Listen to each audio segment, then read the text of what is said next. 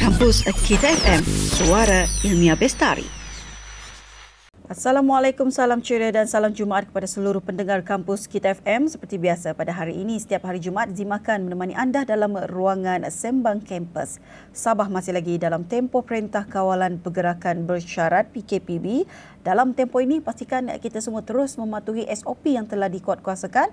Jangan ada yang ingkar kerana kita semua perlu menang dalam memperjuangkan melawan COVID-19 ini. Biarpun berdepan dengan pelbagai cabaran dalam hidup, lagi-lagi dalam pandemik COVID-19 ini yang melanda seluruh dunia, kita mesti terus bertahan, sentiasa patuh dengan SOP yang dikuatkuasakan.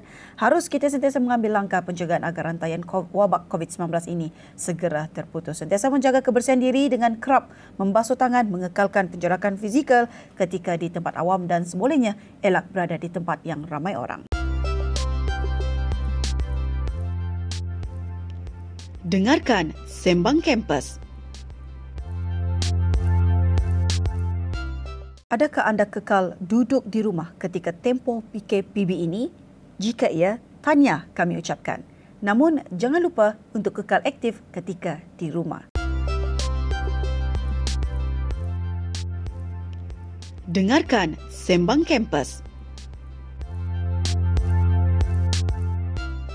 Baiklah, hari ini Zima ingin berkongsi dengan pendengar kampus Kita FM tentang satu topik yang menarik iaitu bersempena dengan ulang tahun Universiti Malaysia Sabah yang disambut setiap 24 November dan pada tahun ini merupakan ulang tahun ke-26 Universiti Malaysia Sabah. Selamat ulang tahun ke-26 Penubuhan Universiti Malaysia Sabah bersama berganding bahu untuk menjadikan pendidikan tinggi negara satu sistem pendidikan yang inovatif dan bertaraf global.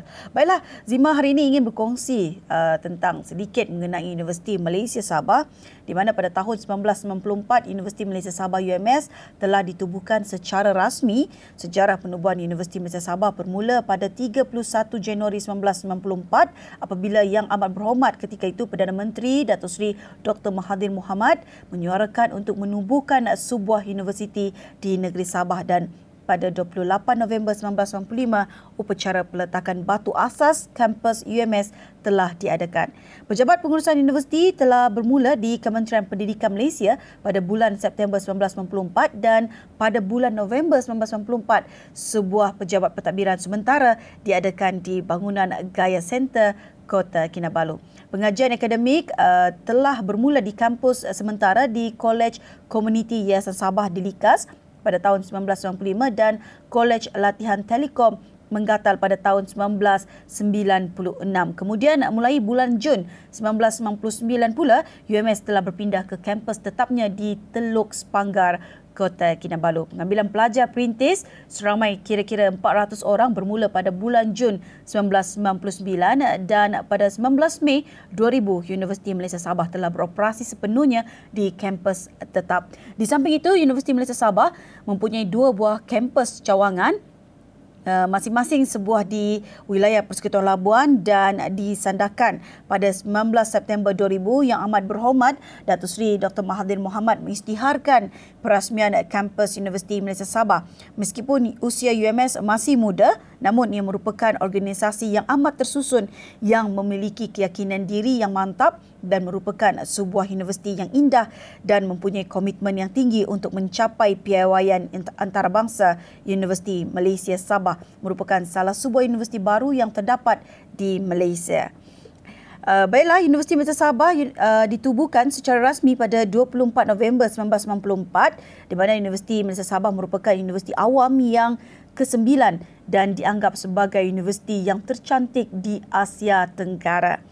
UMS ialah universiti ke-9 ditubuhkan di Malaysia di mana universiti ini dibina untuk memenuhi keperluan pembangunan sumber tenaga manusia yang berilmu dan berketerampilan dalam negara yang pesat membangun untuk menjadi sebuah negara industri.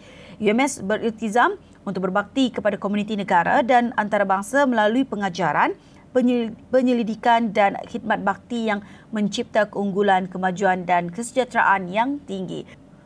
Kejayaan penubuhan dan kehebatan Universiti Malaysia Sabah dapat dilihat dengan pelbagai bidang dan kejayaan yang diperoleh sejak dulu sehingga kini. Ia telah menjadikan nama UMS megah di persada institusi pengajian tinggi.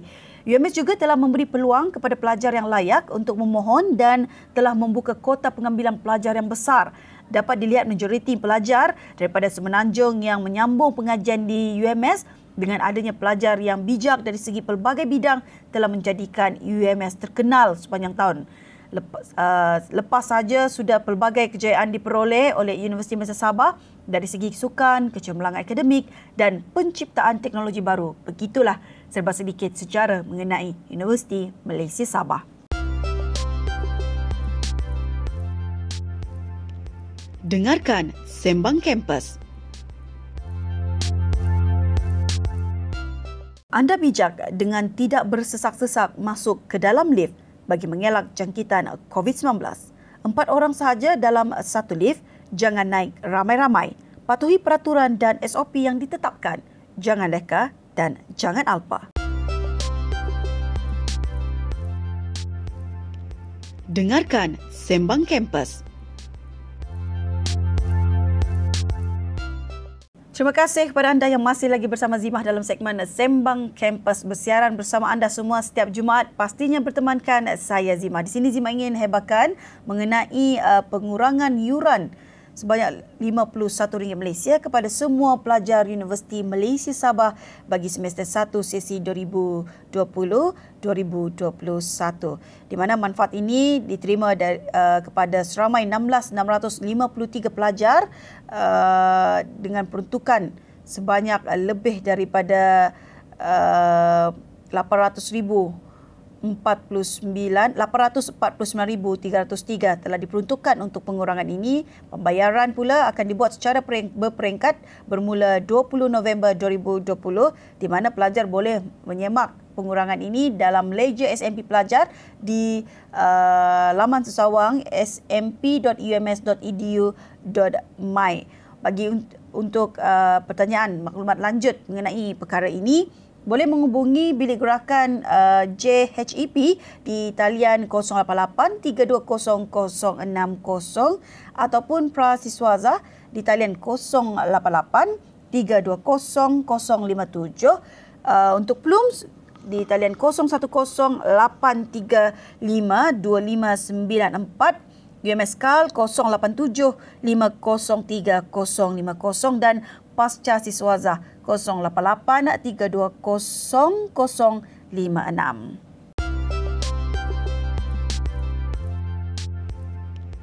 Dengarkan Sembang Kampus. Jarak fizikal yang selamat ketika beriadah ataupun bersenam di tempat awam. Berjalan 5 meter, berlari dan berbasikal secara santai 10 meter berbasikal secara laju 20 meter. Tidak perlu pakai pelitup muka semasa bersenam. Dengarkan Sembang Kampus Ya, masih lagi bersama Zimah dalam uh, segmen uh, Sembang Campus. Di sini Zimah ingin kongsikan satu lagi hebahan penting dari Universiti Malaysia Sabah iaitu berkenaan dengan uh, pematuhan SOP semasa masuk dan setelah berada di dalam Universiti Malaysia Sabah. Ini adalah peringatan buat semua staf dan pelajar Universiti Malaysia Sabah termasuk juga pekerja luar yang bertugas di UMS dan pelawat yang memasuki dan berada di dalam premis UMS adalah diwajibkan untuk mematuhi prosedur seperti mengisi borang risk assessment uh, tool dan memuat turun e-surat status penilaian risiko kesihatan yang diperoleh melalui aplikasi web iaitu UMS Shield di pautan UMS uh, shield.ums.edu.my uh, staff dan pelajar UMS boleh mengakses UMS Shield ini menggunakan akses username dan password uh, email UMS pekerja luar yang bertugas di UMS dan pelawat dikendaki berdaftar di dalam sistem UMS Shield sekiranya belum berbuat demikian. Di mana pengisian risk assessment tools hendaklah dibuat setiap 14 hari kerana tempoh sah isurat status penilaian risiko kesihatan dari UMS Shield hanyalah selama 2 minggu dari tarikh pengisian. Staf dan pelajar Universiti Malaysia Sabah dikendaki memohon kebenaran masuk UMS daripada dekan ataupun pengarah uh, FBI dengan menyerahkan isurat status penilai, penilaian risiko kesihatan. Hanya mereka yang berisiko rendah iaitu dalam kategori hijau atau sederhana iaitu kuning sahaja boleh diberikan kebenaran untuk masuk ke dalam Universiti Malaysia Sabah. Uh, mempamerkan surat status penilaian risiko kesihatan uh, dari UMS Shield iaitu sama ada bercetak atau dipaparkan melalui skrin uh, telefon masing-masing kepada pihak keselamatan di pintu masuk utama Universiti Malaysia Sabah hanya isurat dalam tempoh 14 hari dari tarikh pengisian saja akan dibenarkan untuk mengimbas QR code di pintu masuk utama. Dan yang terakhir, wajib mengimbas QR code di pintu masuk utama UMS dan setiap bangunan ataupun pejabat atau kawasan-kawasan yang dikunjungi sepanjang berada di dalam UMS. Staf dan pelajar UMS akan mengimbas QR code melalui aplikasi Smart Hadir manakala pekerja luar yang bertugas di UMS dan pelawat akan mengimbas QR code uh, UMS Shield.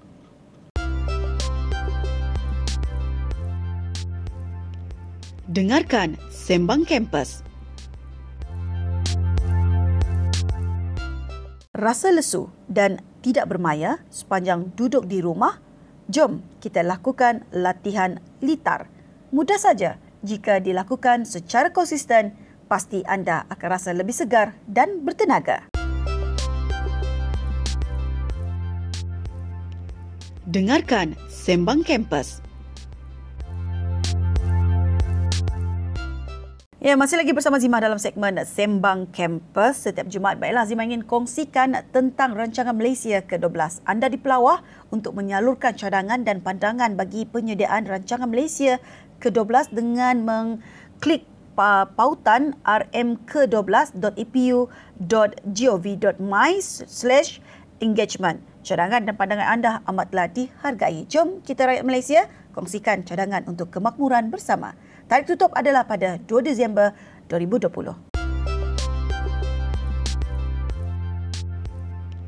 Dengarkan Sembang Kampus. Sekiranya anda perlu pergi ke pusat membeli belah untuk membeli barang keperluan, sila patuh dengan SOP yang telah ditetapkan. Kawalan kendiri yang tinggi dapat menghentikan rantaian wabak COVID-19. Dengarkan Sembang Kampus.